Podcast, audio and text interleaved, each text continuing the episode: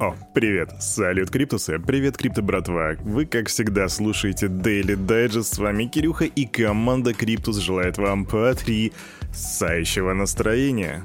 На календарике у нас сегодня 03.06.2022 пятница. Я решил сделать эту пятницу такой по лайту, поэтому у нас сегодня играет lo-fi, и мы не спеша погружаемся, так протираем глазки и погружаемся в мир крипты, смотрим, что там по рынку, а потом смотрим, какие новости. И начинаем мы через 3, 2, 1.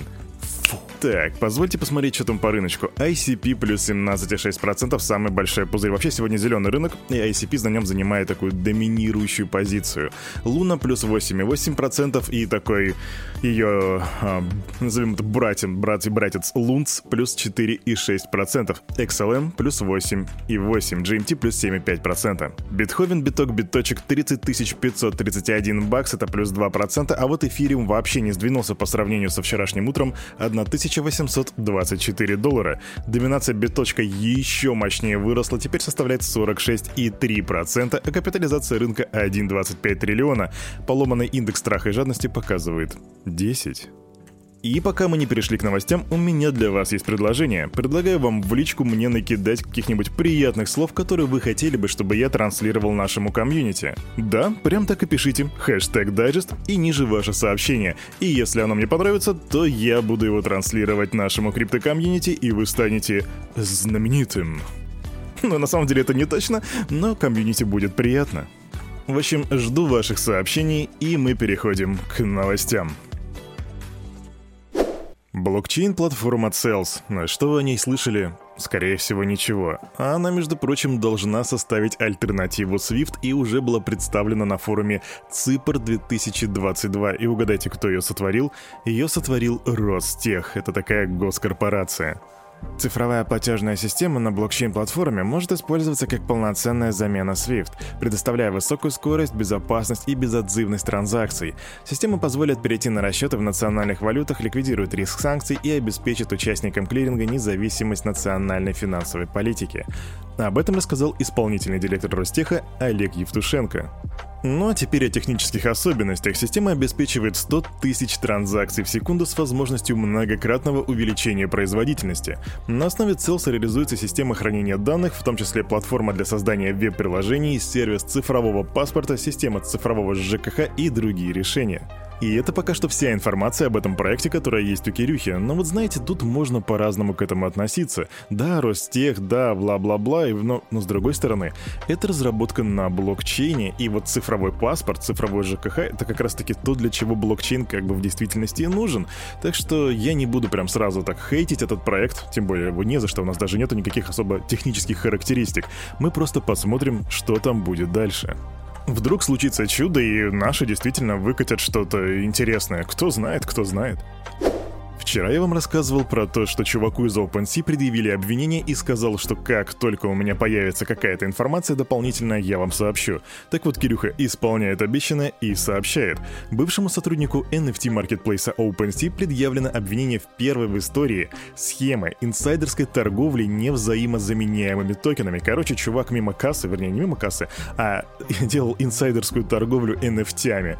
Его зовут Натаниэль Честейн, это бывший менеджер OpenSea и предположительно он использовал конфиденциальную информацию о том, какие NFT должны были быть размещены на торговой площадке для того, чтобы эти токены купить по низкой цене с целью дальнейшей перепродажи. Ну, короче, типичный инсайт, только уже на NFT торговле. Ну, вернее, торговле на NFT маркетплейсе. Вот так вот принадлежащая братьям Винкловс биткоин биржа Gemini, уменьшит численность персонала на 10%. И в качестве причины они называют э, криптозиму и неблагоприятные макроэкономические условия. Подобная формулировка приведена в записке для сотрудников, и это будет первым массовым сокращением штата с момента основания платформы в 2014 году.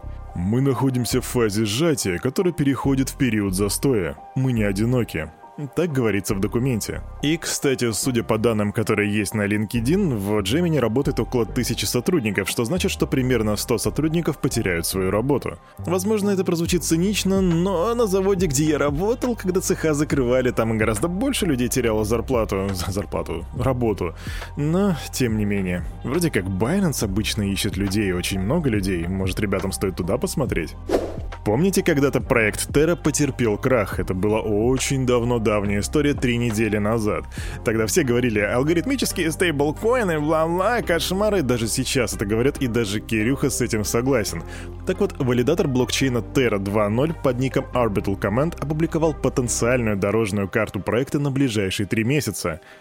По его мнению, он не исключает запуск нового алгоритмического стейблкоина — да, ребята, он говорит, что там нужен стейблкоин, причем возможно, что он будет алгоритмический. Ну, вернее как, по его словам, первоначально в сети должны появиться, в сети должна появиться децентрализованная биржа. И вот так случилось, что на момент, пока Кирюха это говорить, говори, говорить, все, ладно, сейчас меня учебниками с грамматикой закидают. На, на момент, пока Кирюха это говорит, так случилось, что уже Finex Finance объявили о том, что там будет DEX. Так вот, после развертывания DEX должен появиться стейблкоин. Как только у нас появится DEX, стейблкоин будет иметь решающее значение. Звучит, будто появление USDC через мост Acceler выглядит возможным, хотя, судя по разговорам на высоком уровне, нативный USDT также возможен. И также он не исключает и запуск децентрализованного стейблкоина, который будет использовать алгоритмическую систему привязки или модель, основанную на обеспечении другими активами. Иными словами, алгоритмический стейблкоин, который, как мы видим, уже у компании Terra не особо-то и получилось запустить на примере их UST, да, который уже не стейблкоин. Такие дела.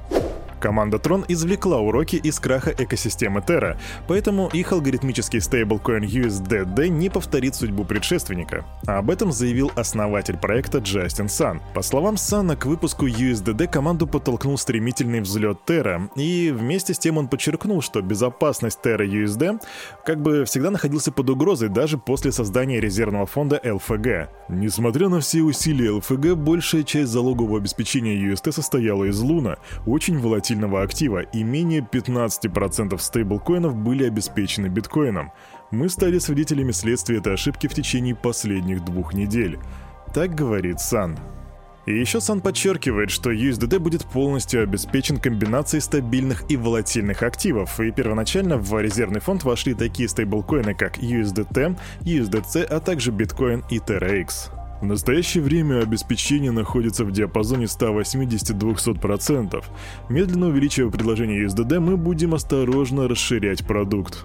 И вот тут Кирюха просто не может не признать того, что это достаточно хороший такой себе план, учитывая то, что, ну, это как, знаете, такого рода диверсификация активов для обеспечения, что достаточно умно, не так ли?